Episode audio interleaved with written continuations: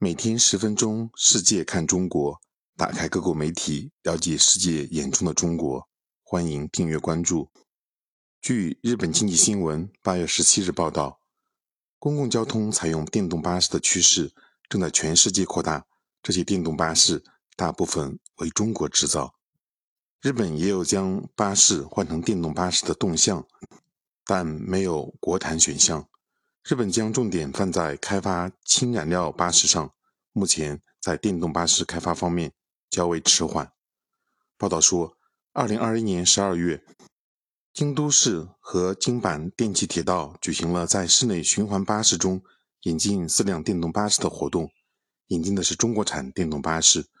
一名出席该活动的人士说：“希望促进日本企业奋起直追。”在日本关西地区，大阪市的。阪急巴士也从二零二二年四月起在线路中引进中国产电动巴士。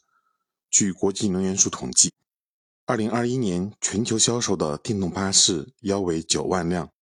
二零二一年底，在英国格拉斯哥召开的联合国气候变化框架公约第二十六次缔约方大会，也是由电动巴士往来于室内主要地点和会场之间。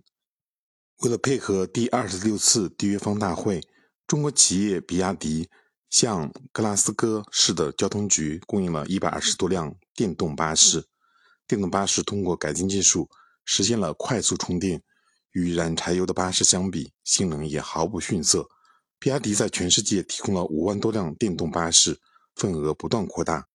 国际能源署预测，电动巴士到二零三零年将达到三百万至五百万辆。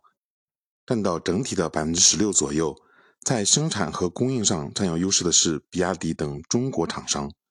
日本的主要厂商不能量产电动巴士，处于劣势。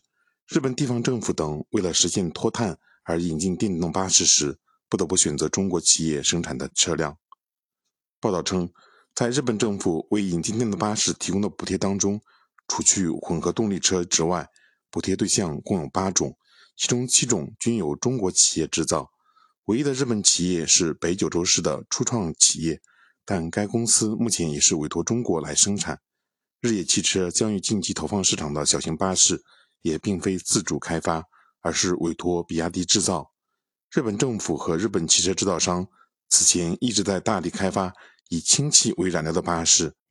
氢燃料车的燃料充填时间短，续航距离也比较长。但从结果来看，席卷全球的并不是氢燃料巴士，而是电动巴士。氢气采购成本高，而且供应燃料的基础设施需要较长时间才能建成，而安装电动汽车充电桩的成本则比较低，也不需要花费很长时间。